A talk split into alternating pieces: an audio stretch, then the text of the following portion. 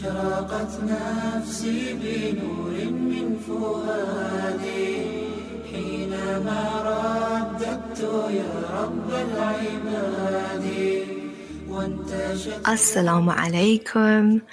How are you guys doing? Inshallah, I pray that you're all in the best of health and that you're keeping warm, especially if you're in the UK. Um, it's snowing. Well, it stopped snowing now, and I'm actually quite sad. Um, the snow is melting, which is not good, but um, Alhamdulillah, it is very cold. So, um, we have a really interesting topic today. Wa alaikum assalam wa rahmatullahi wa barakatuh. Thank you for joining Kilo Kilo. I hope I'm pronouncing it correctly. Um, so, we have quite a serious topic, um, and I would like to start with a quote, inshallah, that I heard, or not heard, I read, and it says, The lust you hold so closely can vanish within moments. And I think that's how I see haram relationships. So the topic is the psychological traps of haram relationships and how to end them, inshallah. So firstly, may Allah subhanahu wa ta'ala forgive us if we've been um, involved in that. Um, and if we are, may Allah subhanahu wa ta'ala, you know, give us the ability to get out of it, inshallah. And really why I'm sharing this topic is something that unfortunately may Allah reward um, you know, the ummah and may Allah give us strength. But I feel like we, you know, it's easier to throw, you know, like Quran quotes and hadiths because we know. And by the way, can I just say a disclaimer? Um, I'm going to reference um, snippets here and there, but really, I want to talk about the psychological traps. Um, you know, why we fall into these kind of relationships because we can know, you know, all the Islamic um, literature that we possibly can. Um, but if we're falling into it, clearly there is some kind of cognitive dissonance in it that's going on internally. Um, you know, maybe it's our emotions that are faulty, maybe it's our thought process. Um, so it's I'm going to look at it from different angles today, inshallah. Um, and it's also very very common to look down upon people and to make them feel um you know like like i'm better than thou. Like i could never be in that situation. But we have to be mindful that you know whatever we judge and we um by the way jazakallah khairan all for joining. Inshallah may allah reward you. Wa alaikum assalam to you all. Um alhamdulillah. So i was saying it's easier to look down on people. Um you know because if you're young unfortunately this is very prevalent within the youth and we might want to say no it's not and and kind of go into this denial um sort of denying the, the truth of it all. Because at the end of the day our kids are going to uni they go to college um, you know society is marketing sexuality and um, being promiscuous as something that is the norm right? And we know in islam it's a very grave sin. There's so much repercussion that um, you know that comes from these um, interactions. And may allah like i said forgive us all. So here is not about judging. It's just to understand maybe a deeper layer of why we do it right? Or maybe why we could fall into these traps. And firstly i think the two key components I think that I want to um, outline throughout this stream is self awareness and strengthening our boundaries. So I'm going to elaborate more on the boundaries in a little bit, inshallah. So the way I'll break down the stream is that I will um, sort of gloss over some of the psychological traps, um, some of the needs, the unmet needs. You know, is it um, low self esteem? Is it validation?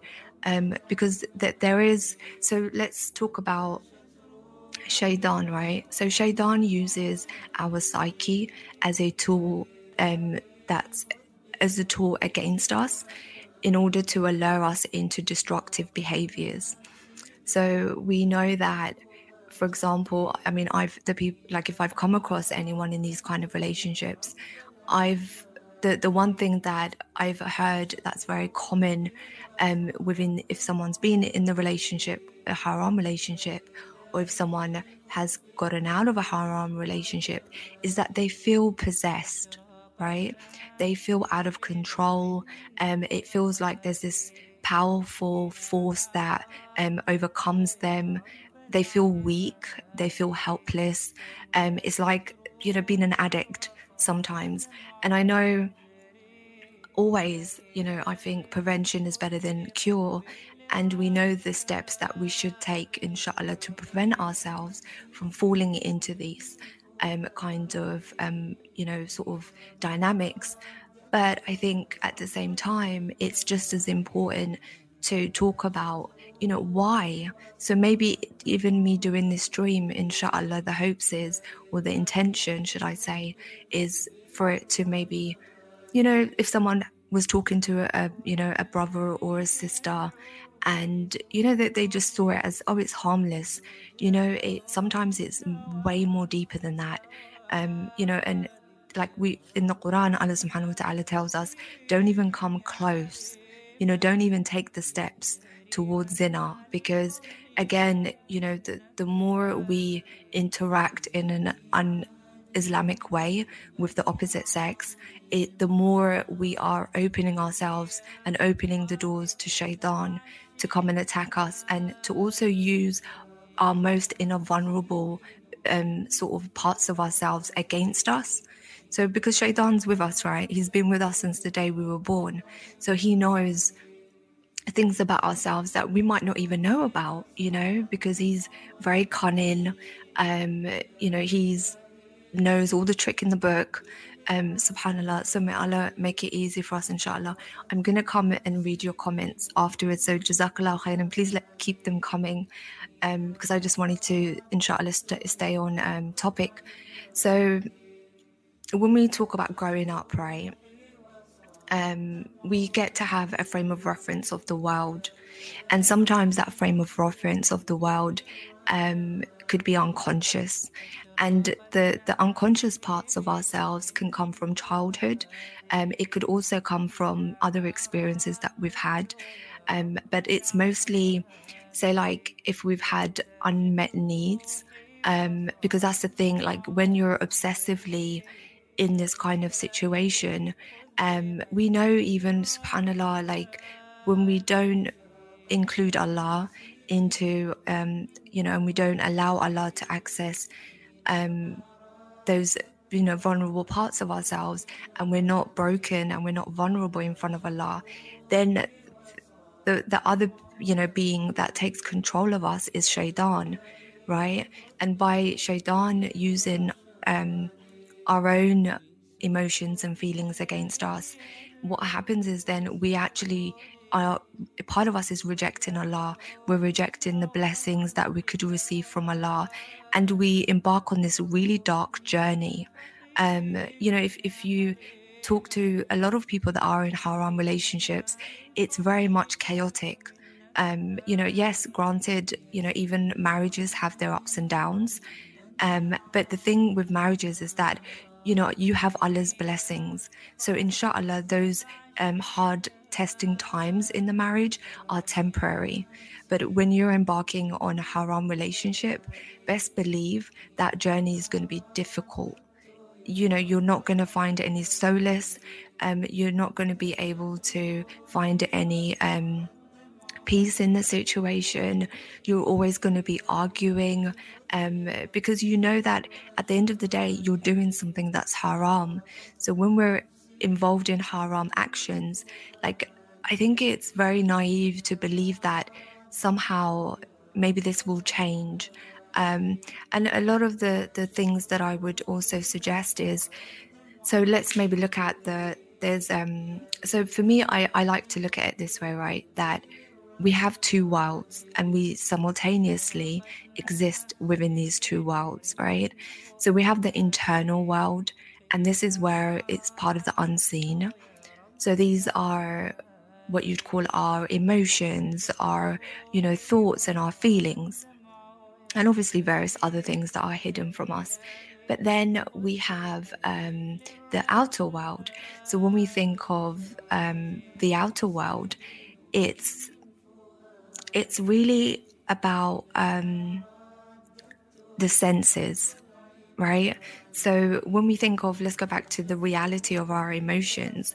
So some people can say that, you know, well, emotions are not a bad thing, but really and truly, when we look at it, um, even though we have the best of intentions logically and we know something is wrong, unfortunately, our emotions are are very powerful. Our desires, our wants, our needs, um, these aspects of ourselves, the traumas that we've gone through, um, if we've experienced abandonment, if we felt unloved when we were growing up, or if we were heavily criticized by a very critical parent, um, all of these things are what what can be used to entrap us. So it's like to entrap um, us with from the shaitan.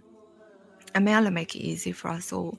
So for me, from my, you know, um, opinion, the I feel like the number one reason why some of us can fall into the, the these primary traps, um, it's really lack of boundaries. And when I talk about boundaries, I'm talking about boundaries in both worlds. So in the external and also in the internal.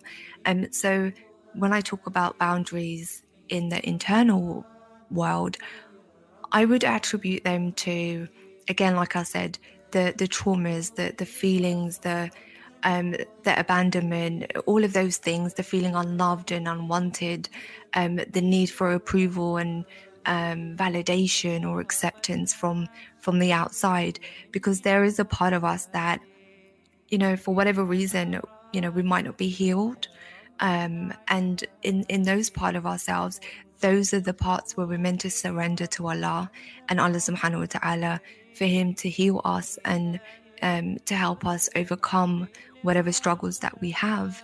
But when we think of the um, ex- external world, it's through the senses. So it's lack of boundaries within the senses. So we know the senses are seeing, hearing, um, touch, taste, um, smell, right? So, how these, when you're in that haram relationship, all of these senses play a massive part into you, um, you know, staying in that relationship or also finding it difficult to leave that situation. Um, so, you know, when we talk about hearing, it could be the, you know, the, the affirmation, um, the words, the, the, way where someone could make you feel, you know, like seen and heard.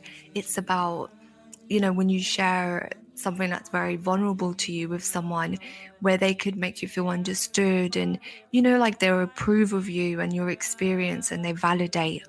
And if you've grown up with really low self esteem, or you've grown up not feeling seen in your household when you were younger, or maybe if you you didn't have your father around, you know, for a girl, um, or for a boy, you know, if your mother was very demasculating, and now you found, you know, a sister who is um, who's you know allowing you to to exercise your masculinity um, and also for for a sister maybe she's seeking security um, in an, in another man um, and that's why she's fallen into this trap.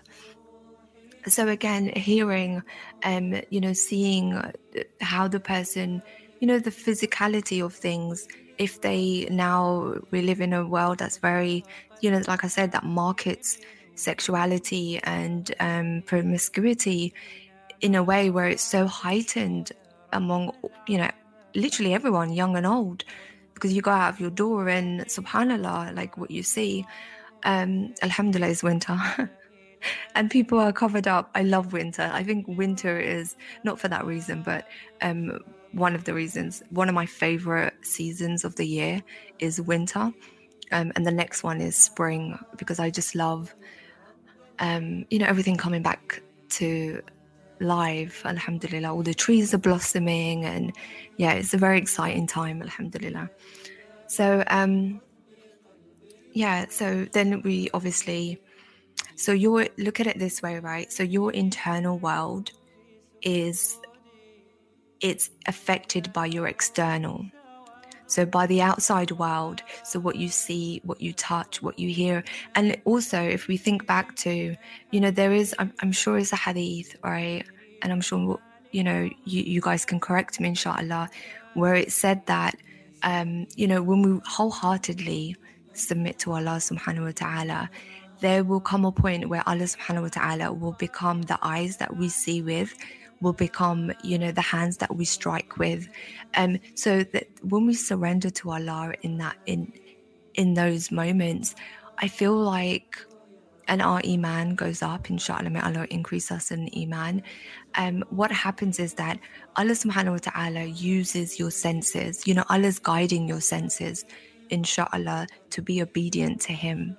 Um, so if we are not connected to allah and if we don't give due diligence um, i can't even say the word diligence oh it's no it's not coming. Okay anyway if we don't give allah his due rights then um then yeah sorry i'm just thinking of like how was the word pronunciation? Anyway it's okay. Um yeah if we don't give our um you know our senses to Allah and we don't surrender them.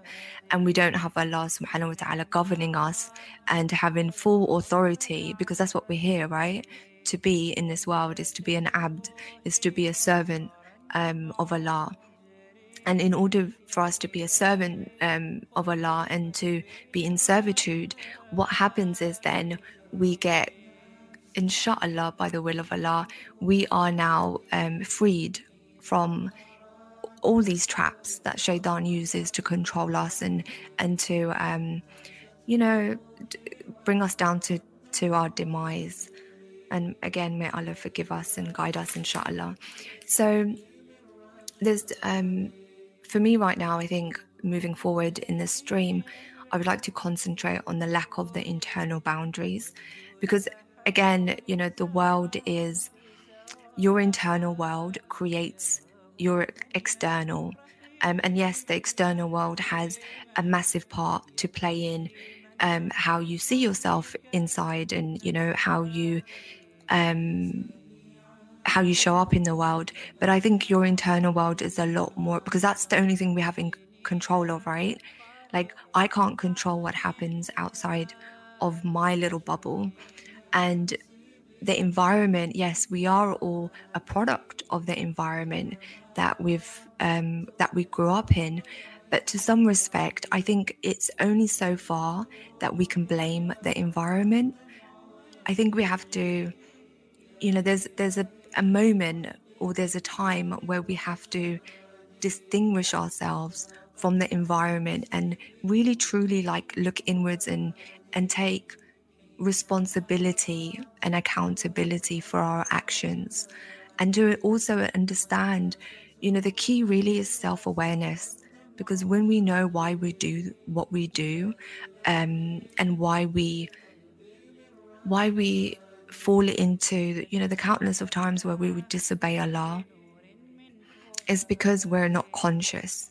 You know if that's where we're told you know when we praying to to Allah you know we should pray as if you know we see Allah right? Um, and that's not seeing Allah with our eyes it's more so seeing Allah with our hearts um, and knowing that you know Allah is there and and if we can't do that then the, the least that we do is know that Allah is watching us. So may Allah, you know, make it easy for us all and subhanAllah, may Allah cover up all our faults. Allahumma ameen, inshallah. So there's three um, components to this. And so in the psychological um, field, what is really referenced is transference, and I will explain that in a minute, and also displacement and projection. And I think these three are from the internal world. And when we strengthen our boundaries in, in these three areas, um, I mean, we can't do it all the time, but inshallah is to at least be self aware. So, someone once said um, that you can. So, all right, so imagine this we come into this world unconscious and incompetent, right? And then we go to another level where we become conscious, but we're still incompetent. So think of a child, you know, for those who have children, they don't know how to tie a shoelace, right? For majority of the time, is it those like stick on, I don't know, Velcro, Velcro, I don't know. There's a thing that you get for children and when they're young and it kind of just sticks on whatever it's called i'm sure i know it but i forgot anyway please don't hold me to it um, there's that, right? But then when the child gets to a certain age, you know, like you sit them down at the bottom of the stairs or the stair um, step stairs staircase or whatever, and you get them to learn how to tie their shoe like a shoelace. And the first couple of times they don't really know it, right? They don't really understand. But then they move on to another level. And this is also for us as adults, where we become competent, um, where we become conscious of something. But then what follows is that we're competent now. So we're not the other two, you know, we're not unconscious and incompetent. We're not conscious and still incompetent, but instead we're conscious and we're competent. So then again, that means we're functioning, inshallah, in a way where, you know, we're using our full capacity of what it is to be a human inshallah. So when we think of transference, so normally transference is known as a phenomena, right? And within the psychotherapy, um, it's in which a person's feelings. It's it's like how would I best describe it?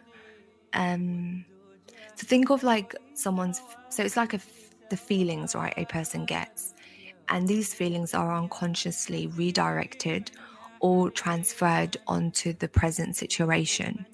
So, again, I spoke about if a young girl felt unseen or she has low self esteem or, um, you know, she didn't have that innocent, um, you know interaction with her father where it wasn't sexualized but it was it was more so about um you know that that love that first love um where it's it's pure and it's innocent where you know she learns how to establish the closeness um, of how to be close to you know a male figure um, without in you know um, without like I don't know what's the word that I want to use um, without oh I'm stuck now I'm stuck Savannah I'm trying to think of the word. Um, so it's basically a very innocent love right? It's an innocent love. And this is the the initial um, imprint that she gets of because we hear the saying right that a young woman normally um, she looks for traits or characteristics that her dad had. Um, so there's something about when you're young you know if you felt cared for and nurtured and protected and provided for by um, you know a, your dad or inshallah other male relatives in your family predominantly your dad um, then there is that safety that vulnerability you could be towards a man. So when you get older and you reach you know pubescent pubescence age then you know you have all these other feelings and emotions and and now you go off and wanting to get married. But when you're young right boys are disgusting. Like you don't want to go near a boy. You're like oh they're nasty. Um, but then as you get older, that changes. And again, it's vice versa for boys and girls. Um, so that's basically so transference is feelings from a primary relationship during your childhood. Um, and again, is those unmet needs, you know, not feeling safe, not feeling secured. Um, we tend to normally know that, you know, if a young girl especially now with this whole rap culture and trap music in the UK and all of these like gangsters and and whatever else, right? You know, we've heard the phrase "bad boys." You know, a, you know, a, like I'm sure a lot of us have said, you know, you could find a really nice guy who's very down to earth, who's very humble and and you know really loving, right? But you can normally tell when someone has internal issues within um, or towards um, the opposite sex is when they tend to go for, you know, someone who's unavailable, someone who, um, you know, like seems quite dangerous and have and they have these reckless behaviors right? Like you know if you see a guy where he drives a fast a fast car and you know maybe you think oh because he's you know um, a drug dealer may allah protect us from this. But this is what we're promoting to our young boys and girls right? You know go for people that are um, you know that have these traits and we glorify them which is again uh, you know another way of shaitan trying to um, entrap us. May Allah protect us. I mean. But it's about knowing, inshallah, you know, why you do these things. So, you know, if you had a someone that was abusive when you were younger maybe you would be attracted to someone who has those traits you know who's who's very much disobedient or dis, um, not agreeable someone who um, you know hates the law someone who's always defiant someone who has issues with authority um, because you feel like you know there there is a sense of safety but really there isn't you know it, it seems nice at first, but you know, from the stories that I've heard, subhanAllah, you could end up in so much trouble. So, you know, may Allah protect us all from that. I mean, so the next one is displacement. And in again, the psychological um, sort of field, this would be a defense mechanism. And this defense mechanism is in which a person again redirects a negative emotion from its original source. Um, so this could be, you know, maybe, you know, when you were younger in school or something, when you've realized, oh wow, okay, suddenly boys are not disgusting, and you know, and girls are not disgusting, um, and you know, they're not yucky or whatever. You know, you'd be like, oh okay, I, I, feel some type of way. But then for whatever reason, maybe you got rejected, or maybe your parents told you, you know, this is shameful. And, you know, maybe the way you know sexuality was introduced to you was a very um you know like a very a way where you need to suppress like you can't express anything to do with any kind of emotions right around that.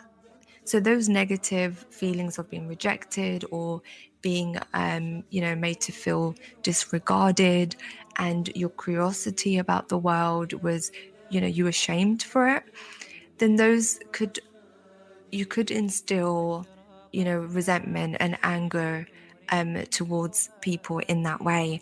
And again, when I talk about how this um, sort of surfaces, this could be the addictive pull within those haram relationships because you're so reactive.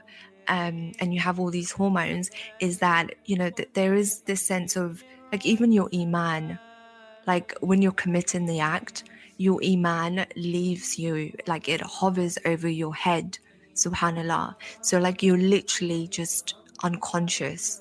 Um, be- because what you're doing is is against the law at the end of the day. It's against the the natural order of things. So um, yeah, so then you have this turmoil, right, where you can't stand the person one minute, but then you know, as soon as you reconnect with them or as soon as they say one thing. So these are the things, the emotions that could make it difficult for someone to leave because it's, it's, you know, you know, you don't want to be in that kind of relationship. If it's an abusive relationship, whether it's physically, emotionally, financially, um, but all these have a part to play in. Then the one thing that I think I really want to maybe stay um, with for a second is or a minute is projection so again projection in the psychological um, sort of field is again a defense mechanism and in the defense mechanism in this defense mechanism i can't even get my words out wait i'm gonna have a drink i know you guys are commenting so inshallah i'm gonna come back to the comments Alhamdulillah. I just don't want to um, lose my train of thought. So, Jazakallah khairan for your patience. So, the one thing that I really want to talk about when it comes to projection is that so we, so think of, um, so think of you, right? So, you, you, you, that, okay so your internal world right? We have personas. So we have different various of masks that we um you know project onto the world. Um we have um, yeah, we have positive and negative, um, you know, qualities where we see in other people. Um, you know, that's when we put people up in a pedestal, right? When you meet someone, suddenly, you know, if you've if you felt like you needed rescuing, you know, you'll put this guy or this girl in this pedestal where now you just see them as someone that is like hard to maintain or um or hard to kind of get so you project a lot of your um, emotions. And again, if you grew up feeling very, you know, you were criticized very much when you were younger, um, you were shamed, um, you know, you weren't allowed to express any feelings, any sense of autonomy. When you meet someone else and you, it's really difficult for you to be able to, it's, it's difficult for you to be able to recognize, you know, these beautiful positive traits about yourself, right? So I'm trying to think of an example in my head um, where, like, for for example, you could think, um, you know, like you're always a victim, right? So maybe I'm the victim, let's say that, yeah. And then I will always attract people that I perceive as um, as someone who is, um, you know, where I always need a caretaker you know, let's just say that, a caretaker or someone who would be able to rescue me, right? I've lost my train of thought now, but anyway, it'll come back to me. So, yeah, so basically, I'm saying is we project a lot of qualities onto other people. And the, the truth of projection really is that projection is something that is normal and it's something that we should, it's like it happens within our daily um, interactions. Like you'll meet someone, and just because someone looks at you a certain way, suddenly like where do you think that feeling comes from? Or at work for example or maybe in a the apartment that you live in there's someone that always you feel like oh you know they're always just just annoying. Like they seem to pick at everything. They're moaning about you know the fact that you have your washing machine on at, at night or you know at work they're moaning that you know whatever. Anyways i'm not really good at trying to i'm trying to think of things but my mind is just yeah gone a different way so anyway um so think of that right so um projection like i said is normal and it has a positive function in our lives. It really does. Um, and this is, in a way, you could say it's introducing us to the unknown parts of our own selves. Right. So I'm, it's always said, and I'm a massive believer in this like, whenever someone irritates you, or when someone winds you up, or you just feel like, oh, just, you know what, that person just really gets to me, like, that is like that should be a red flag. Like you should try to really pay attention to those feelings and and question them. You know why is this person getting under my skin? Why is this person rubbing me up the wrong way? And normally there there is a sense of negative projection that we're doing onto that person um, because we can't whatever they're doing their perceived you know action is something that we are not accepting of ourselves or it's something that we've done and maybe you know again we're shamed or you know we're unconscious of or whatever but we're projecting onto them. Because remember no one can really make us feel anything that we don't want to feel. Um, and then also we have you know shadow parts of ourselves um, so this is you know there's so much again to all the the the, the, the ins and outs the nuances that goes on um, within us. So maybe we could look at projection, um, also how it might happen in when we fall in love, right, with people. So we when we find someone, we project something that's very tender, um, and this impacts. This really impacts, like when we think of the tenderness, like the warmth, um, the the feeling that we get from this person that we've projected on, it's important to know that, you know, where is this coming from? You know, what is it about this person? Like, it's good to ask. So, some questions I would ask is, you know, what is it about this thing that you like about the person? Um, you know, what is it that's captivating? What captivates you about them? Um, and also, if there's jealousy, you know, what are the things that you feel jealous about? inshallah. And oftentimes, it's something that we need to develop in our own selves. And oftentimes, it's it's the most important reparative um, sort of experience that we might need, right? So instead of falling into a haram relationship, it's understanding your own self, is understanding what your needs are what your wants are. And again, I'm going to keep reiterating, you know, why are you doing the things that you do? And try to really explore that with yourself, inshallah. Um, so there's the projection. Like I said, a lot of the relationships that people have shared with me, um, it's, you know, it's always to do with unmet needs and desires, or their desires are so powerful um, that they have no control over. So they actually become very weak um, and they become powerless to the traps of the shaitan. And the only way we could defeat that is first self awareness and obviously going towards, um, you know, doing things that please Allah and staying away from that. Um, another one is, you know, some sisters I've heard, you know, whenever I've asked, like, you know, what is it about this person? They would always say, like, well, you know, I've I've, I haven't had anyone that made me feel seen this way. So maybe, you know, if you were younger, you were always the ugly duckling, maybe people have called you that. You know, hey, beauty is in the eyes of the beholder, right? But, you know, maybe when you were younger, like you were fat shamed, right? And you're like, oh, you know, like who's going to marry you? Um, stop eating. And, you know, like there was all these things like I know people go through acne when they're teenagers, and I know a lot. Like I know my older brother, may Allah forgive me. Um, I remember like you know my mom used to tease him sometimes, and she would always get him to get creams, and you know he never wanted to um, use them because you know when you're young, you're just like oh I can't be bothered. And um, yeah, I remember like there was all these horrible names that you know my other siblings used to call him and did it. But Alhamdulillah, you know now he's skin is way more cleaner than mine and clearer, should I say, not cleaner, clearer than mine. Um, Alhamdulillah. And but you know what? If it's a girl, you know, maybe she didn't have a tough skin. Like maybe for her that was, you know, that she's always seen herself that way. It's like when we think of um, people that suffer from anorexia, you know, and sort of eating disorders, it's like they have this distorted view of themselves so like you could look at them and be like, wow, like you're really thin.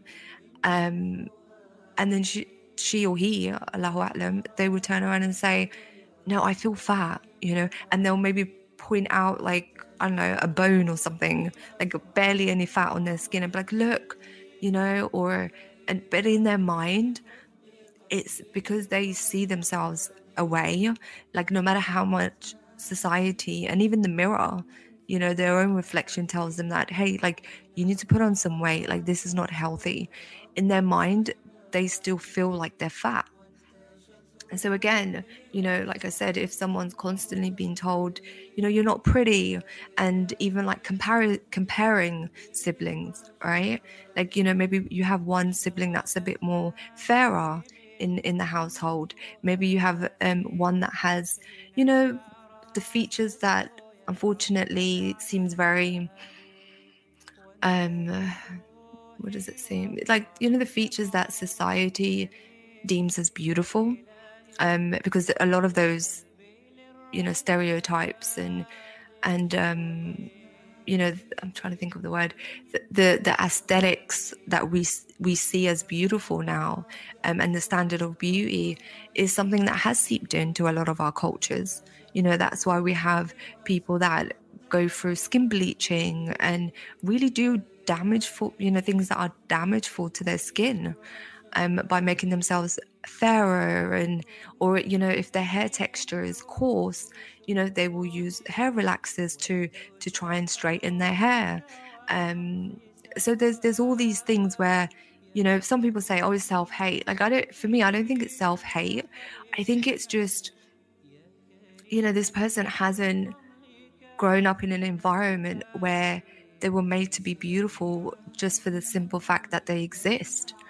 Um, and to, you know, celebrate the beauty that Allah subhanahu wa ta'ala has given them and how different they are from the world um, and how that beauty is accepted right? So I think a lot of that has to play in as well. So imagine that young girl who feels ugly, who maybe, you know, was a chubby child when she was growing up and she was shamed a lot for her weight. Now she's grown up and, you know, she the, the spots have cleared away. Um, you know, she's got a, a nice figure now, alhamdulillah. And you know she gets a bit of attention by a guy or or a brother would you know show her some attention and again this is where it comes down to the five senses right? Because internally she still feels ugly and fat.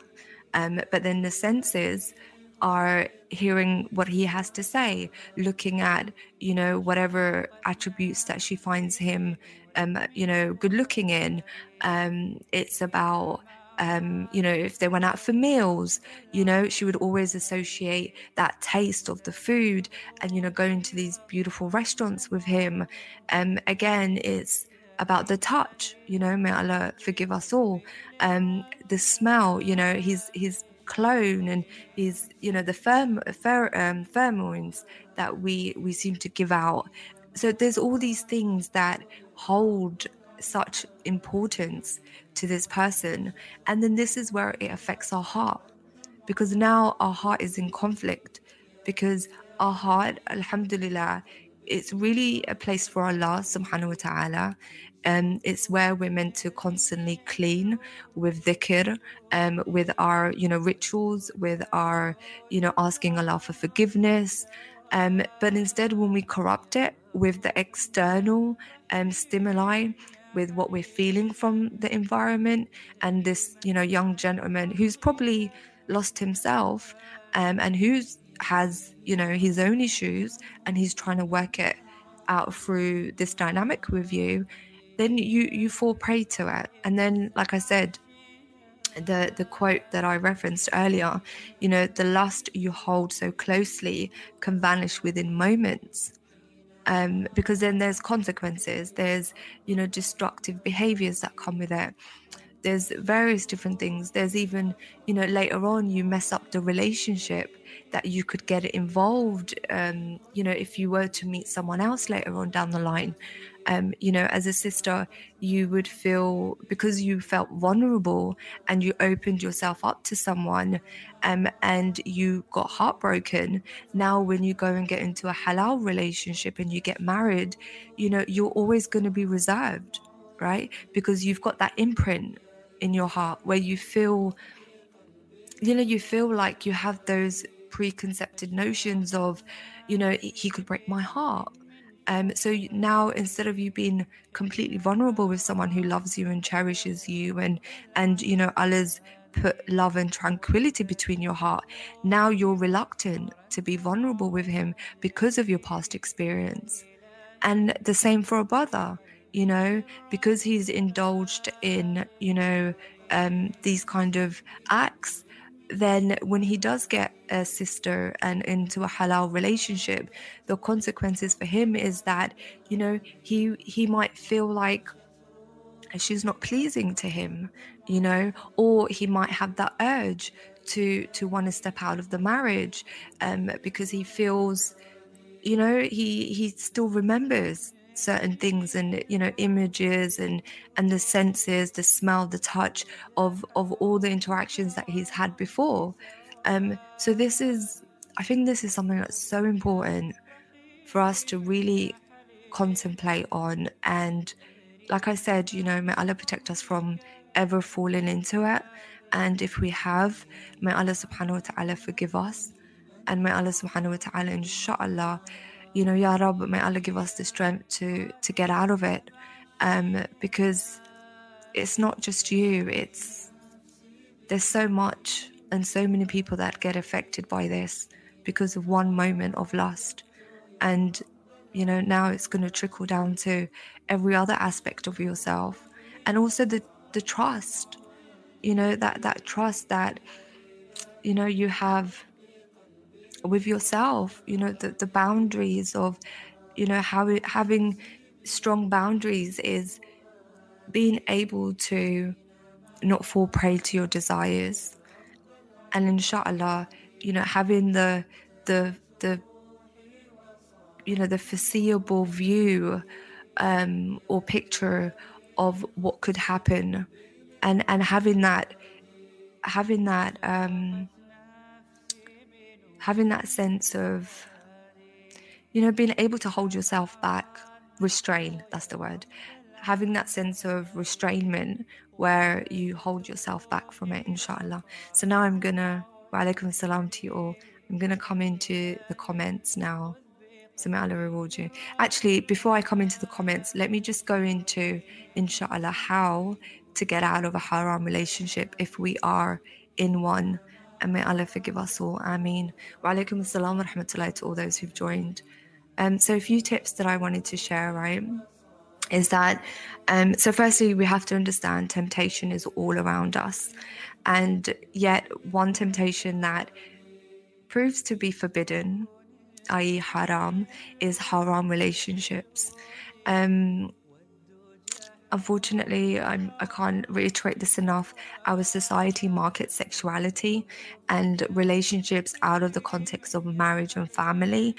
And that's a really sad thing because when you are in an environment where it's so easy for you to you know get into these kind of dynamics and situations you know like just a few names that i could tell you is you know um situationships um you know friend friends with benefit boyfriend and girlfriend um you know side chick probably a side dude as well allahu alam but anyway like there's all these phrases and suddenly it's the norm you know but we have one word marriage you know, and that's what Islam promotes. And I think, you know, a lot of other religious beliefs as well, subhanAllah, you know, we all know that marriage is is the base for society, it's the foundation that allows us to build societies that are inshallah healthy.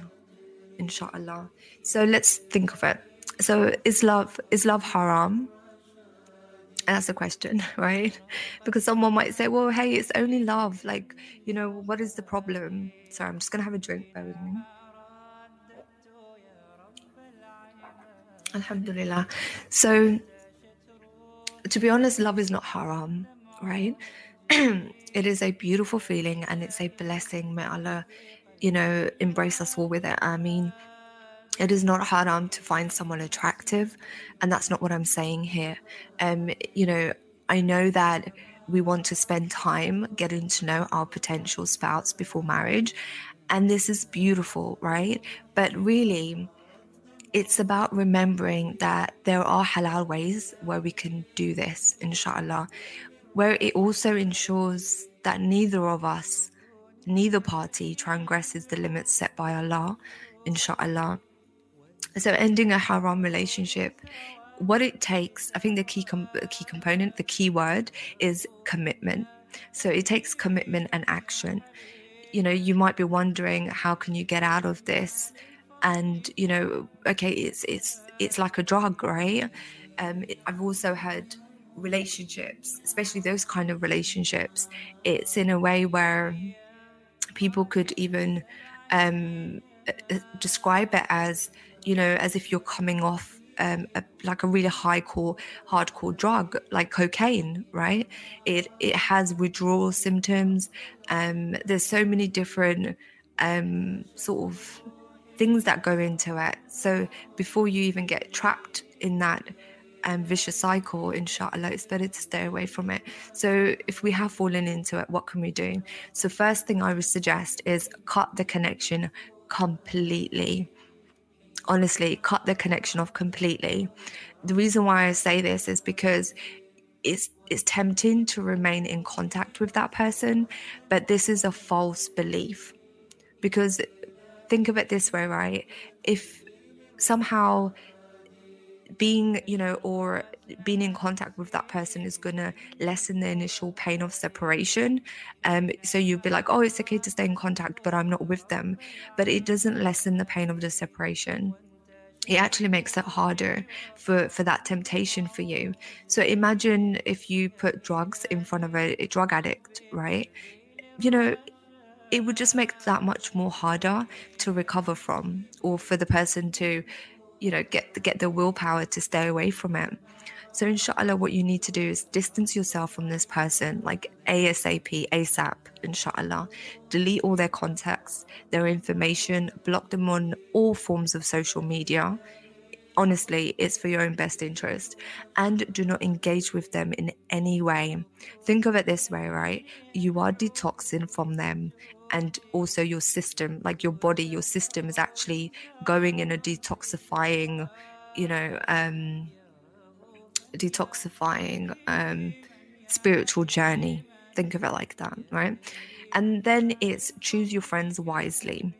So, the social circles that you choose to involve yourself in, this really has a massive impact on your in you know your internal self right because again the stimuli that's coming from the outside has so much impact and influence on you and your friends if they're supportive of haram relationships or if they frequently themselves like dabble in these kind of situationships best believe they need to be cut off as well subhanallah because they are in opposition to the commandments of Allah.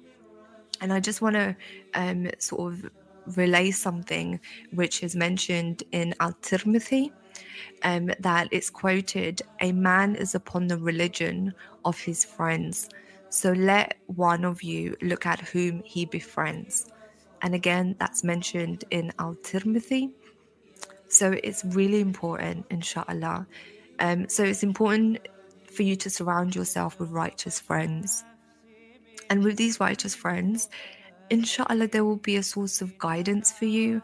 and um, they will bring a sense of positivity into your life. We know that righteous friends will help you also during this, you know, during the healing process of you staying away and taking these steps um, towards connecting with Allah. So, you know, they could be that voice of reason for you, inshallah. You know, where if you do find yourself maybe feeling weak one day or tempted, you know, you could have, um, what do they call it? You can have like an, an accountability friend. I think that's how you call it. So it's basically where you have one particular friend where, you know, you kind of, and they hold you accountable.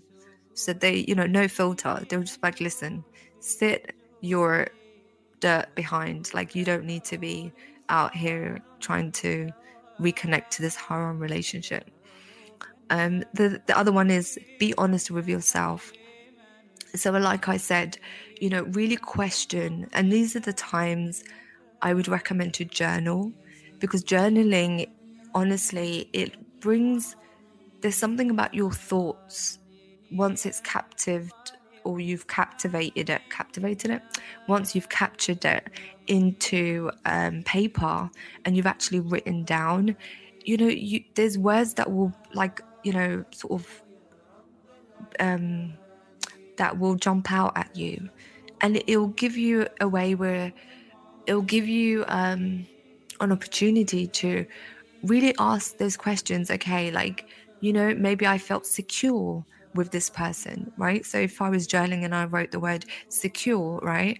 So in my mind, I will isolate that word and really reflect on okay, you know, at first you might write a lot of jargon or like gibberish, gibberish stuff.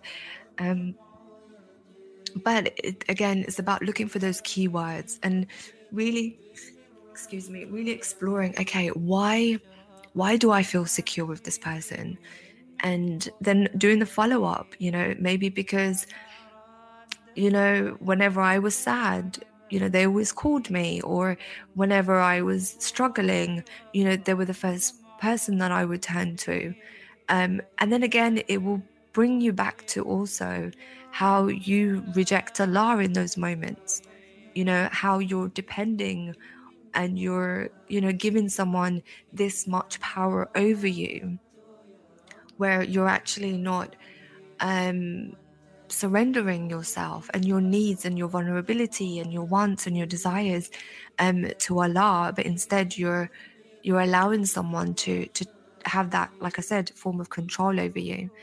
Um, so ask yourself, you know, why why did you feel the need to get involved into this kind of relationship in the first place? You know was was it because you were seeking validation um, and was this going to help you with your self-esteem um, are you a sister who is you know having difficulty subhanallah with your father-daughter relationship and you sought out another male role model in your life Um, do you struggle with self control? That's the other one. I think it's very big. Inshallah. Um, and once you identify why you engage, right, in these kind of situationships or in these kind of relationships, inshallah, what you'll be able to do is is is looking deeper into ways to prevent yourself from falling into those pitfalls again and also understanding yourself taking accountability um, looking into your responsibility um, you know what are you accountable for that in order to bring about that? Like what was the initial steps you took? Um, and also how you can help other people inshallah. That's another thing that you could get out of that. So as Muslims, we know that haram relationship is a, a grave sin. And I'm sure we've heard a lot of ulamas, um, a lot of scholars, and you know, subhanAllah, we had the Prophet himself, Sallallahu Alaihi wasallam, who, you know, told us about this in various different um, you know ways. We have the quran allah subhanahu wa ta'ala's words where allah you know warns us about this. So subhanallah it's a grave sin and it's a sin that is not you know destructive to you but destructive to your um you know relationships destructive to the community to society you know to your unborn children. So this is grave subhanallah so inshallah explore what were the reasons behind it you know the reasons weren't just because it was fun and it was attraction like a lot of people think it that, but is more, you know, there's more of an underlining issue there. Um, find the areas of your life that is creating this weakness within you. So something is making you, you know, is making it more difficult for you to control your desires. What is that? You know, what is it? Subhanallah, where is it coming from? And inshallah, this takes introspection and honesty. And that's what you really need. You need to be very honest about yourself and and also getting it um and getting uh you know like stepping out of the situation like i said and and having that full understanding of the picture inshallah only allah has full understanding of everything but you know to the best of our knowledge so another thing we could do is step forward into um knowing that you know this is going to be a test for you and that you're going to face difficult moments in this process. Is important during this inshallah testing times to find a coping skill. So this again coping skill you know we want to make it positive and we want to make it something that is um productive and proactive inshallah. So you know like like I said, journaling, um, listening to the Quran, reading the Quran, um, you know, cooking, just going out for walks, clearing your head. So it's just a, like a go to. So whenever you get that um, urge or, you know, that um, sort of temptation, it's something that's going to take your mind off it, inshallah. And that's also something that's going to involve you in doing something that is beneficial, inshallah. Another thing which is I think the number one, and I probably could have just said this and left it here, it's about the you know the Prophet ﷺ, what he told us. So our Prophet, peace be upon him, told us fasting will help assist you in preventing those haram interactions. So it makes it easier for you to control your impulses and it keeps you aware of, inshallah, our faith as well. So fasting, so I'm going to read from um, Al Muslim. It's a quote, it's hadith, where it says, O young men, those among you who can support a wife should marry, for it restrains eyes from casting evil glances and preserves one from immorality. But those who cannot should devote themselves to fasting, for it is a means of controlling sexual desire. So, inshallah, alongst fasting, we need to make dua. We know that dua is the weapon of the believer, and especially in times that are testing and we are struggling in. So, when we are struggling, Shaitan has you know, dua is like is like the weapon that we use against shaitan's influences. And make dua daily, definitely, like every minute if you can. You know, ask for strength and, you know, faith. Ask Allah to help you to avoid the haram relationship. Ask for guidance and assistance um, as much as you can, subhanAllah, or you feel compelled to. And again, just a side note, you know, there is no such thing as making too much dua. So, hey, it's free for all, right? Inshallah. Um, and finally, is find true love on the prayer mat. Now, what do I mean by this? And what I mean by this is the purest and most unconditional love is the one between you and your Creator. And no matter how much you have transgressed or I have transgressed, we can always turn back to Allah subhanahu wa ta'ala and ask for repentance. And this is a quote from Allah subhanahu wa ta'ala in the book Quran, um, page, sorry, Surah 2, 152 to 153, where Allah Himself tells us, So remember me, I will remember you, and be grateful to me, and do not deny me. O you who have believed, Seek help through patience and prayer. Indeed, Allah is with the patient. And that's Surah 2 from 152 to 153. That always gives me solace, no matter what I'm going through. I thought I'd just put that out there. So, inshallah, cry your heart out in your sujood. And when it gets hard, talk to Allah, subhanAllah. You know, let our prayer mat be the place that we find solace and in embracing our faith, inshallah. And I really do pray that Allah subhanahu wa ta'ala strengthens you and strengthens your heart.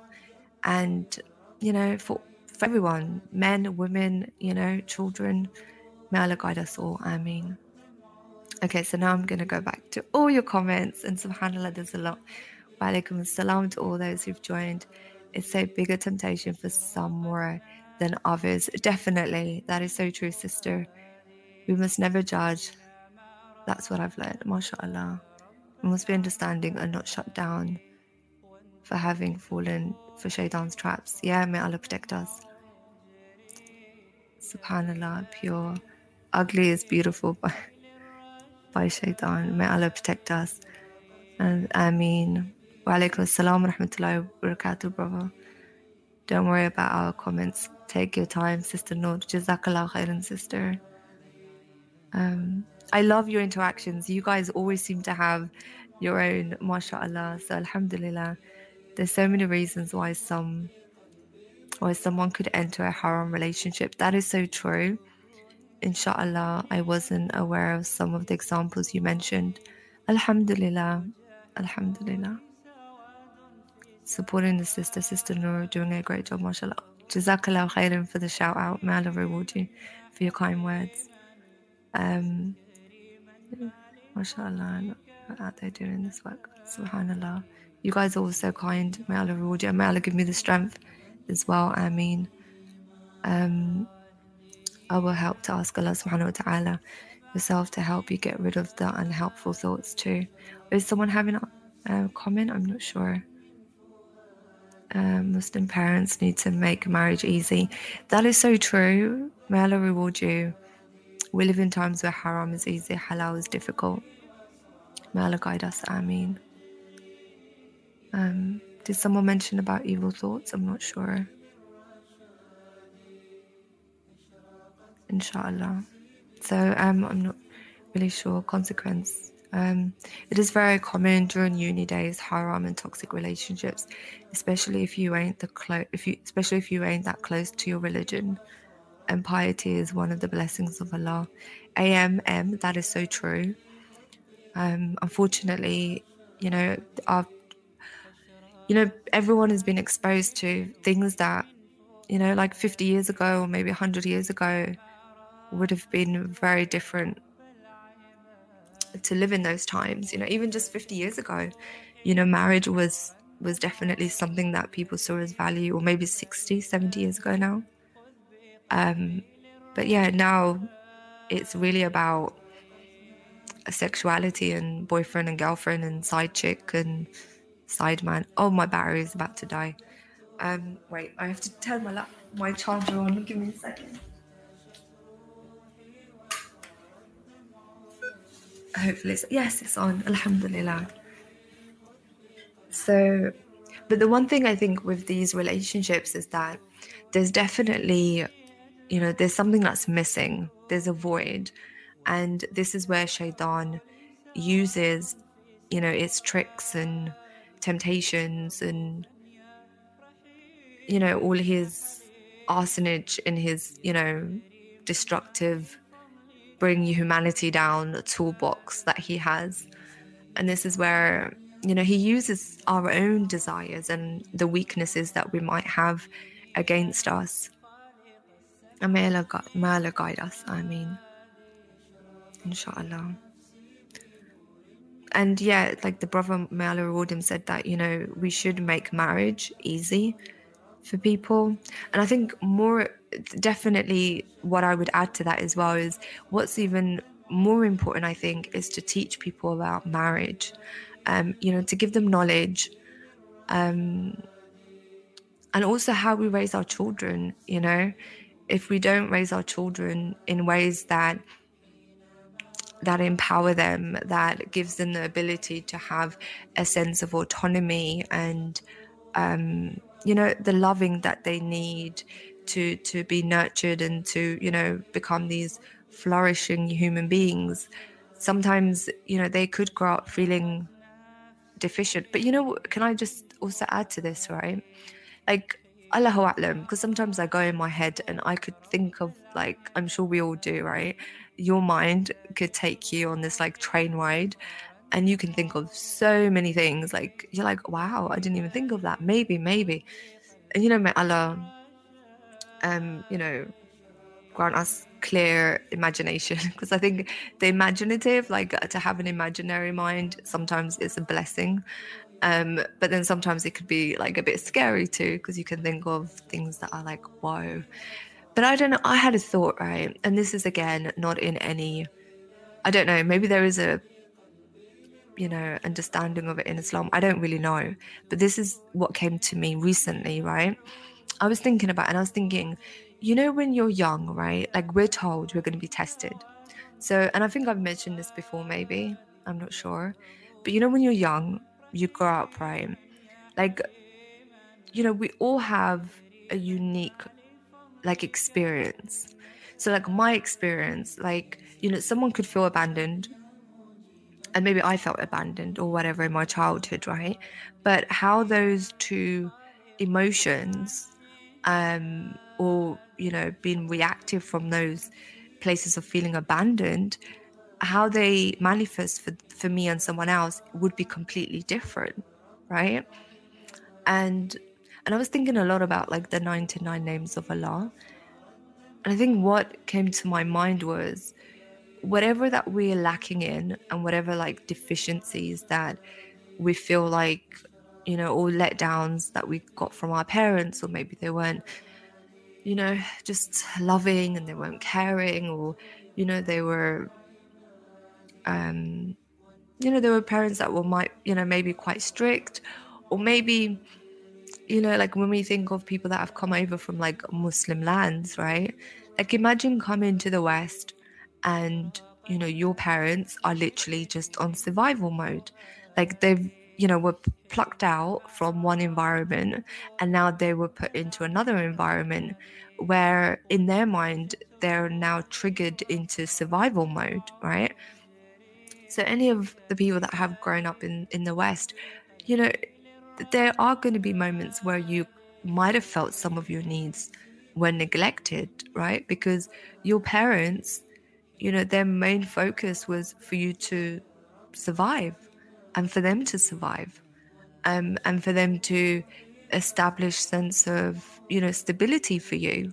So sometimes, you know, your parents could have been at work and, you know, sometimes you had to look after younger siblings or you had to be at home. So, like, then as that child, you kind of got given way like way more responsibilities than your mind could like could comprehend um and because of that now it's like you you're kind of stuck in this emotional place where you know you still feel like that child.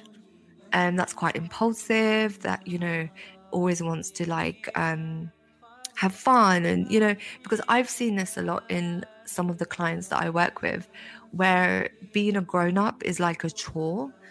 And i don't think any of us like being a grown up to be honest if i'm honest like i think yeah life is better when you don't have responsibilities. But in saying that life would also be boring. Hence why we have heaven and you know heaven and earth. Because in the earth inshallah we're working for that time where we could recline um, on raised couches and you know we could have the most you know beautiful exquisite experiences in jannah inshallah. May allah grant us that all. Ameen. Um so yeah so i guess what i'm trying to say is you know sometimes we get put in situations and you know and we get placed in certain family dynamics because there is a wisdom. You know, there is a wisdom, and you know, maybe that is our test. You know, whatever we felt, it's it's really to bring us um, closer to Allah. Because in these haram relationships, like whatever you're seeking in this person, this person is never going to fulfill that for you. Like, never. Even if you get married, you know, which would definitely, you know, need to get married. Forget about that. That's even like, I don't know, like if marriage is, you know, got its own trials and tests, you could only imagine what a haram relationship would look like, subhanAllah. So, you know, but within marriage, inshallah, it's whatever we experience is temporary. And at least for that, you know, you get good deeds. Imagine that. Like, you know, even I've heard like if you put a piece of food into your spouse's mouth, that's that's like a good deed. You know, the fact that you might want to make a meal for your partner or, you know, a husband or wife, or the fact that, you know, you raising your children and taking care of them, like all of these things are a form of ibadah, right? And imagine when you're in a haram relationship, you're playing this you know wifely duty or you're you know providing these services and this is what's going to take you to the hellfire forget good deeds like you know you're literally dragging yourself to you know the the, the hellfire subhanallah may allah protect us. Ameen um so it's really important i think to to get our our you know our our thoughts and and our um perspectives in order about life. Because it's it's scary. It really is. And it's you know five minute of thrill couple of minutes of like oh you know i got a text message they care and they love me or whatever it is. But you know the consequences may allah protect us. It really is. And also can i just say like if you have a child out of wedlock like you know that child can't even be claimed in the inheritance in Islam. So, like, I don't want to say the word, but if you have a child out of wedlock, so imagine you have a child with someone in a haram relationship, and that person can choose to deny that child, you know. And when it comes to the inheritance, you know, if they were to inherit anything, they will have no share, like, to that inheritance. So, think of like even the you know your consequences it's not just affecting you it's affecting your children you know and their children and their children subhanallah. May allah grant us the ability to have children in a state of purity. Ameen and may allah grant us children that are righteous and pious. Ameen so this is you know it, right now it's it's just you know, it's all fun and games, but subhanallah. So, for anyone that's listening, inshallah, I hope this is of benefit. Um, and inshallah, You know, may Allah protect us all. Ameen.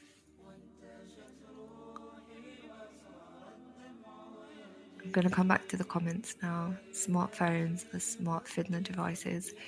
Easy to have relations, and the exposure that you mentioned glorifies the haram relationships. AMA, AMM, definitely, subhanAllah. Even now, like if you think of all the dating apps, subhanAllah, like I don't even know what to say. Like it's just, you know, everybody's on there. You can't go out, you can't do anything. Um, so literally, you know, everyone lives in video calls and Zoom chats and whatever else chats that's going on. So could you imagine like the the fitna of that as well? For those who joined now, you know, hey, you missed the party, but inshallah you can catch up later. Um, parents are turn tunnel vision about the money Yes, subhanAllah. I guess that's why they make it difficult, right? And this is the other thing as well. Like sometimes, because we're so used to keeping up with the Joneses, like we feel the need to, you know, make money the end and be all in relationships. You know, like definitely you want someone to have some form of, um, you know, stability in that department. But at the same time, you know, subhanAllah, is the fitna, right? There's a hadith that I, I remember, and I'm paraphrasing here, where it said that, you know, if someone is a pious person, inshallah, or, you know, a righteous person, and they come to ask for, you know, your daughter's hand or some, I don't know, someone in marriage, if you refuse them, then, you know, there's going to be fitna in the world.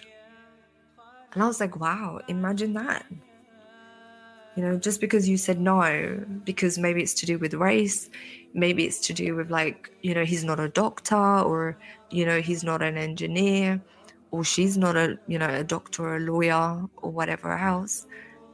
And now you've hindered you know these two young people from embarking on something that could have prevented them you know from falling into zina I always get curious actually, like if someone gets to a certain age and they say that, you know, they haven't been in relationships, I always get curious as to, okay, like, you know, how have you suppressed this natural urge that Allah subhanahu wa ta'ala placed within us, right?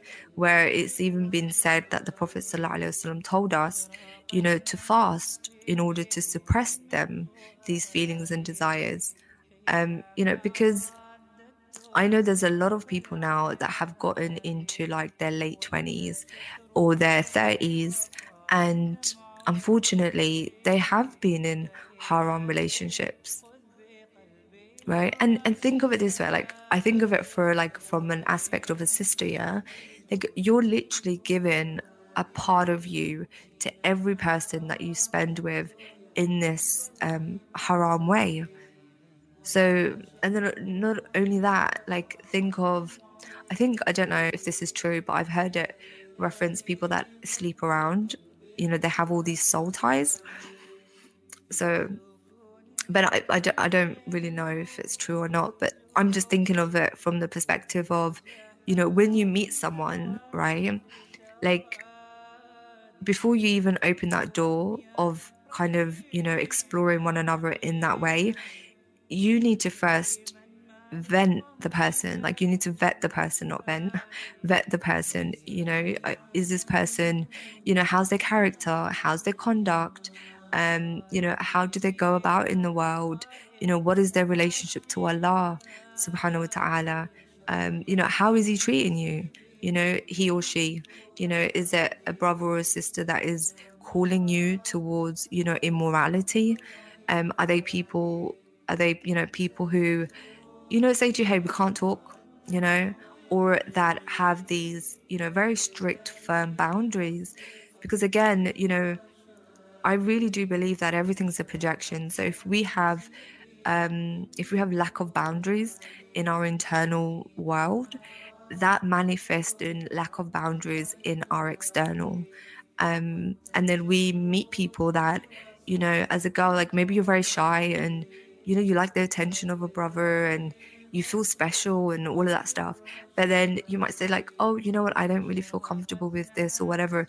And then you know there's that sense of also you know i don't want to say gaslighting but you know like when someone wants something they they will make you feel like you know like they would push your boundaries. That's what i'm trying to say. They, they would like push your boundaries just to see like oh okay so she said that yesterday. And this is the thing right? Nobody just comes out right and you know because the devil works in mysterious ways subhanallah. The devil you know works through people. And again this is what i'm saying like if you're ending up in a haram relationship with someone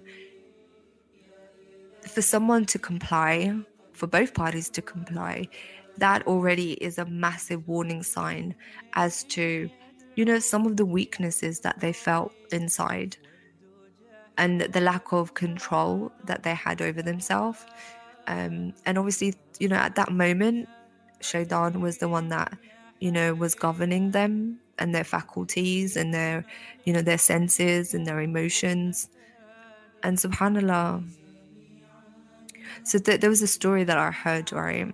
And this story i heard it you know many years ago. And i remember um it really shook me to the core like i'm not even gonna lie and i hope i could remember it um I hope I can remember it, inshallah, in, in a way that does justice to the to the you know the reason behind it. So apparently it's an authentic story. I've heard it in two versions. So I've heard it in a way where, you know, it's said I think it's through Islamic teachings, Allahu A'lam. But anyway, there was this monk, right? And I'm sure you guys have probably heard of it as well. Um, so there was this monk um, and he was very pious, very, very, very pious, subhanAllah. And there was these two brothers in the town that I guess the monk lived in, and they were going to war, right? And for their sister, there was nowhere that they could have, you know, trusted their sister with. And someone mentioned, you know, you should go and I don't know if they were kings or that they were quite like I think higher up um in terms of the hierarchy chain. But anyway, I digress. So the the moral of the story is the the pious person was very resistant, very reluctant at first. He was like, nope, nope, nope, nope. And this is like someone that spent literally their whole life worshiping Allah, like so, so, so, so pious, right? And the the the, the quickly, just interject, the one thing I took from this story is no one is safe. Like no one. No matter how much you think listen i've got this on lock you know i'm i've got this to the t when it comes to like being on top of your salah when it comes to your ibadah you know all the good deeds that you're doing like you know subhanallah in in a brink of a moment everything that you've spent all your life doing could get wiped away like seriously and may allah protect us. Like that's the worst fear, I think, is to have a life of righteousness and just before you die, subhanallah. And there's also been said there's people that live a, a, life of transgression and disobedient to Allah, but then just before they die, like they do one action, and that makes them the people of Jannah. And may Allah make us among them. Ameen, so going back to um, the the story, so this pious monk said, "Okay, I will take care of her, but you'd have to put her, I think, opposite, you know, wherever his worship like house place was." So they put her somewhere opposite him where he could keep an eye, I guess, through the window or whatever. And then, um, and then in the during the day he would make food and he would just go and leave at the door, right? And then he did that for a while. And then Shaitan one day said, You know, she might be lonely or something. Because this is, he was talking about how Shaitan comes and tricks us as well. And then he thought, Okay, well, you know what? So then I think he, I don't know, waited till she picked up the food. He said, You know, you're okay, whatever. And she said, Yeah. So that she carried on with her business. He comes back the next time and Shaitan's like, Why don't you just go inside and just keep her company? You know, she she has nobody to talk to And he was like, really resistant, but it was like, okay. So the next day, and this went on for a while, right? Because it takes gradual steps. So finally he went in the in the house and he sat down. And then a few more times he would go in and, you know, kind of see to her. And then subhanallah, I don't know how, but then they end up, I don't know, he looked at her and he's he liked what he saw and you know, Shaitan took advantage of both of them. So they both committed zina. And this is like, subhanAllah. So when he committed zina, um, then later on he found out that the girl got pregnant, right? And then Shaitan was obviously his companion, so Shaitan is talking to him. So he's like, Well, what are you going to do? Everyone's going to find out now, you know, all of these things. So Shaitan said, Okay, I have an idea. You should kill her and go and bury her somewhere, right? And he was like, Okay, I don't know why. He ended up killing the girl who was pregnant because of shame and embarrassment and, you know, the fact that he did and everyone was going to find out. So he buried her, right? Left her at that. Now her two brothers came back from the war and they were looking for their sister. And Allahu A'lam, but I think he said that she ran away. I don't know, but something happened to her and they thought nothing of it. I'm sure they probably went, you know, searching for her. Anyway, um, after that, basically, um, one of the brothers had a dream, right? Shaitan came to the brother and he said, the, the monk murdered your sister and he killed her. And this is where he killed her in the dream, right? So they were like, what? Anyway, they ended up going to dig the, the, you know, the, the grave or whatever, and they found their sister there. So then in the end, the monk was going to be executed. And Shaitan goes, you know, I guess while he was in the chamber or whatever before he got taken for execution, he said, um, you know, I can get you out of this, right? Just do one thing, right? Just bow down to me, right? And I can get you out of this. And unfortunately, that's what he did. He bowed down to the shaitan. And then there's more to the story, but anyway, the moral of the story is he ended up dying as a mushrik, as a non believer, from what I heard. And that's what Shaitan did. Subhanallah. May Allah protect us. Ameen. I'm going to come back to your comments. That's why I do not even go near footsteps of Shaitan. May Allah protect us. Ameen, sister.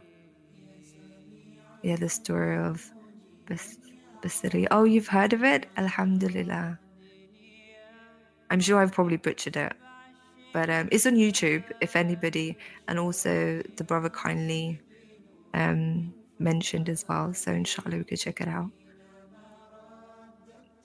I once saw an app for halal dating.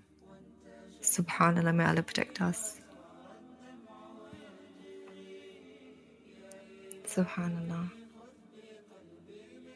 May Allah reward you all for tuning in. So it's an hour and 30, almost an hour and 30 minutes. Um, subhanallah. But that story um, was very scary for me. I think it had a lot, a lot of, um, I think it woke me up to reality you know, it's easy, the ego is there, right? To believe that, oh, you know what, this wasn't, this wouldn't fall upon me. You know, even some of us, subhanAllah, we might think, you know what, might look down on people, think that, oh, you know, this wouldn't happen to me. Also, I heard, like, be careful of what you judge people on. Um, or is there another word? Like, you know, when you, um, abase people or you kind of look down upon them and and you you know make them feel inferior or you is it you publicize that person's sin? I can't remember but you know like whatever you frown upon another human being um it said like be careful because that you might end up falling into the same sin. Subhanallah. And may allah protect us from it mean. so on that can i just on a okay, inshallah. Um, just to bring us back to the moment because I feel like we went in in a very um you know into a very deep topic. So just to kind of bring us back to the now and the here and now. Um I found out something recently. I didn't know right? You know wood? Wood in the summer it expands and in the winter if, especially if you have like a wooden cabinet or like any wood um objects in the house. Um yeah like it it expands in the summer and then it retracts in the winter. I was shocked. I was like what? So it actually stretches out. Subhanallah. Really? May allah guide them and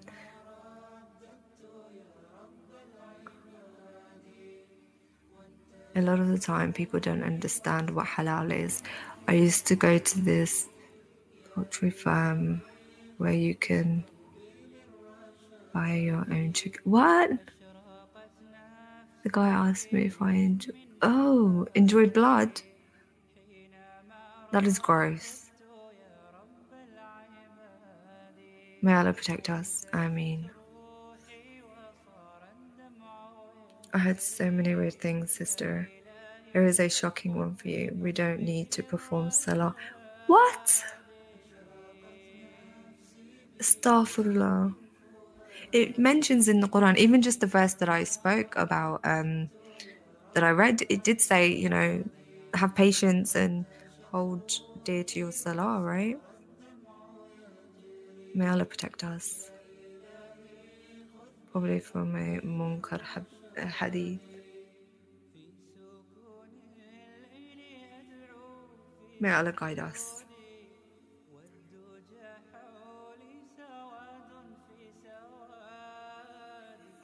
just going back to your comments. You guys are like, mashallah, sharing some really beneficial knowledge. Let's see. Oh, may Allah reward you, sis.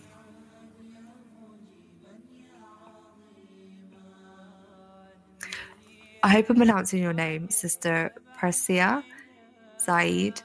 Um, would you mind, Sister, if I made you a mod as well on the channel? if it's okay. Please let me know, inshallah. And then I'll do that after the video or after the stream. I mean, Allah reward you all for joining. Subhanallah. So, what else can we share about halal relationships? Because halal halal relationship is the way to go, right? I might do another topic on halal relationships. Can I just say as well? I hope the brother doesn't mind me. Well, anyway, so um, a brother actually suggested a really amazing topic. May Allah reward him, um, and it's to do with mixing culture and Islam. Um, I don't know if we've actually got a title established, but anyway, and the, the way the brother mentioned, or what it, I guess the way he um, suggested the topic with or as was that you know it's really difficult for non-muslims to well these, these are my words right to differentiate what is islam and what is culture right? So a lot of Muslim, uh, non-muslims will misuse that and represent islam as like this you know oppressive religion maybe when it comes to women or um, you know, all, all, these like nonsense that we hear um, people say about Islam.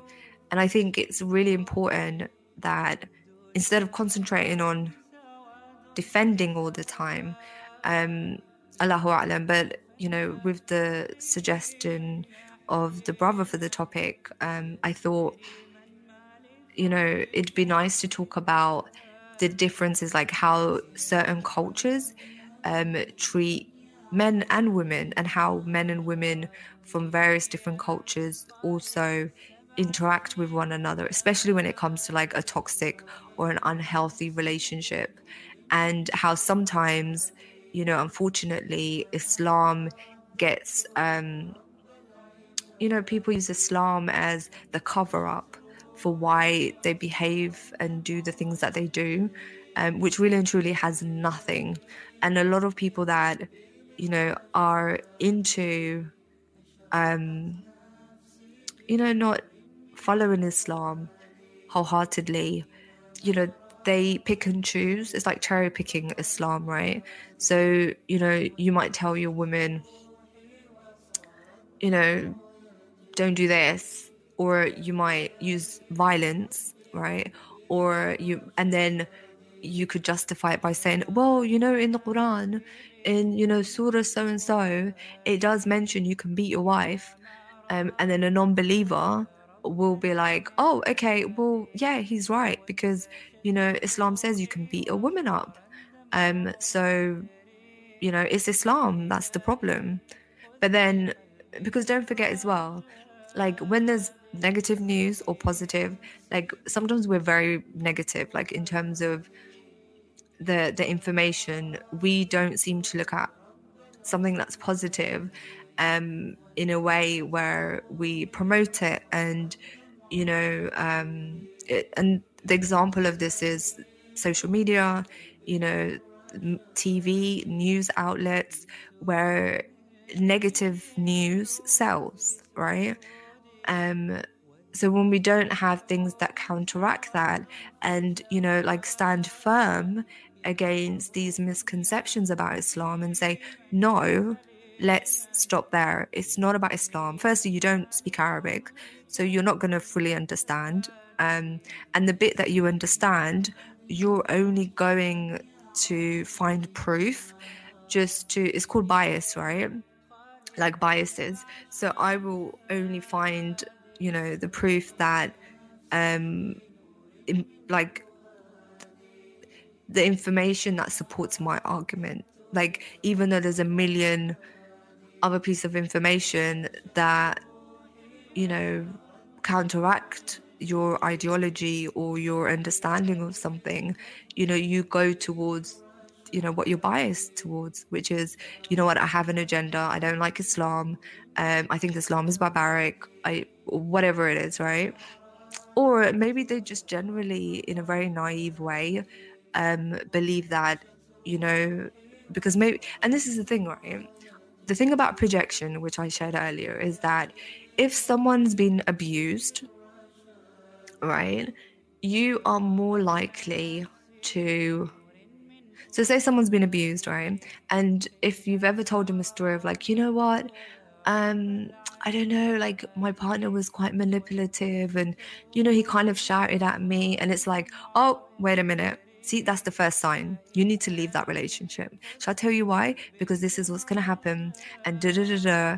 Because this person is projecting their own experience onto you, right?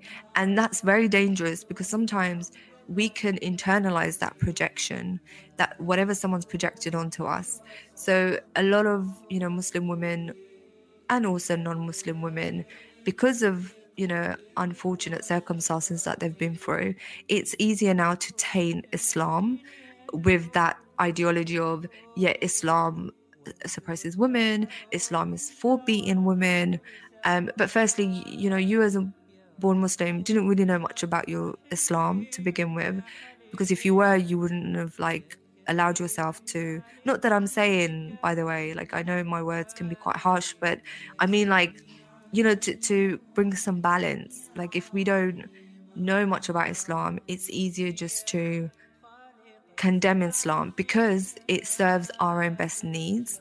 And you know maybe because we have desires that you know we need to justify right? And the second is for like a non-muslim who is in this whole movement of liberation and you know women um, need to step out of this, you know, oppressive mindset and this whole patriarchal system and and you know like they have an agenda moving forward. Now anything they hear is like oh yeah it's oppressed you know you're oppressed. You, you need to just you know um be liberated.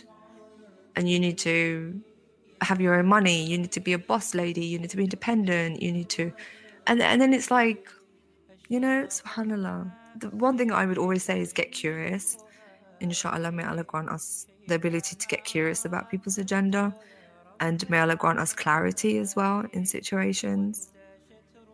The firm was founded by a Muslim, but all employees are non Muslims. Okay, let me see. Haya is commodity. It really is. A M A A M M. I don't know why I, I keep saying A M A. Apologies. Um, and also now, like, see, in Islam, haya is commodity, right? Shyness and you know all that all that goes with it. But then in the West, um, you know, like your sexuality is commodity. So that's where like there's the imbalance. Like as a Muslim, your haya is your commodity, and as a non-Muslim, you know your sexuality is your commodity because what that means is you now get you know we live in a very we live in a capitalized you know um capitalism era. So because of that now in order for me to survive being the weaker sex i now have to use whatever i can to my um you know in order to give me some sort of false security. So therefore then i use my sexuality as a commodity because that's all I have to sell, right? But then yet you're liberated somehow. May Allah forgive us. I mean, it was really good. Their heart, then they would surely manifest the goodness in their actions too. Yeah, subhanAllah. And there's some Shiites say that. But these people are not Shia, they are nothing, honestly.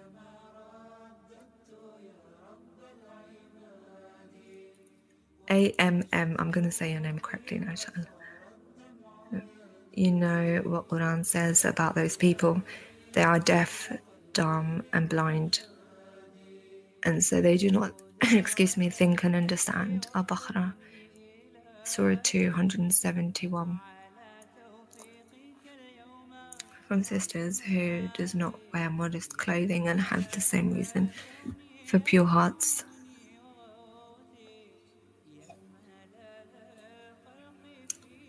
Oh, Jazakallah khairan.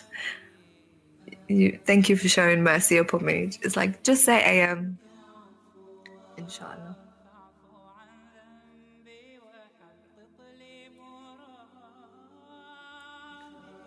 Yeah, absolutely side. They just want to justify their desires instead of being sincere to Allah subhanahu wa ta'ala and themselves. Yeah, unfortunately, may Allah make it easy for us and for the best. Subhanallah. So, inshallah, um, are you a brother or a sister AMM? Yeah, that's a good question, actually. If you, if you don't mind, you know, if you don't mind answering.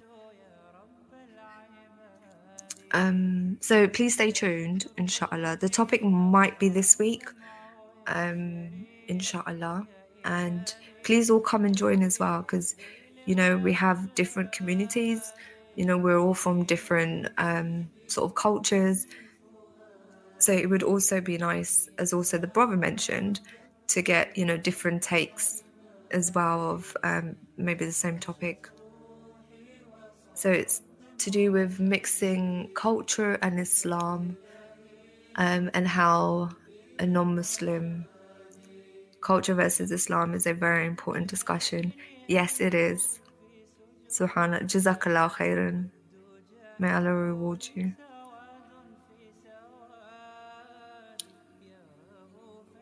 Nobody will say anything but cannot find a job easily. Inshallah, look forward to it. Jazakallah khairan for today's topic. Barakallahu fikum, inshallah. So, um, on that note, inshallah. I will catch you guys next week. Not next week, this week, inshallah. And I hope you guys are safe and inshallah keep warm and um, wherever you are. It is a good opportunity for me to take my frustration out. Brother, anytime, definitely come on, inshallah. And also to um, everyone else, because it would be nice to get an intake, inshallah. So may Allah reward you all. I'll maybe give it a second or so if you guys want to And I'm sure you know who I got that from. Because um, I just think that was a very nice thought, inshallah. Okay, brother, mashallah. May Allah reward you. Such a beautiful sister as well. Sister Jazakallah khairan. And I will see you guys soon. Assalamu alaikum wa rahmatullahi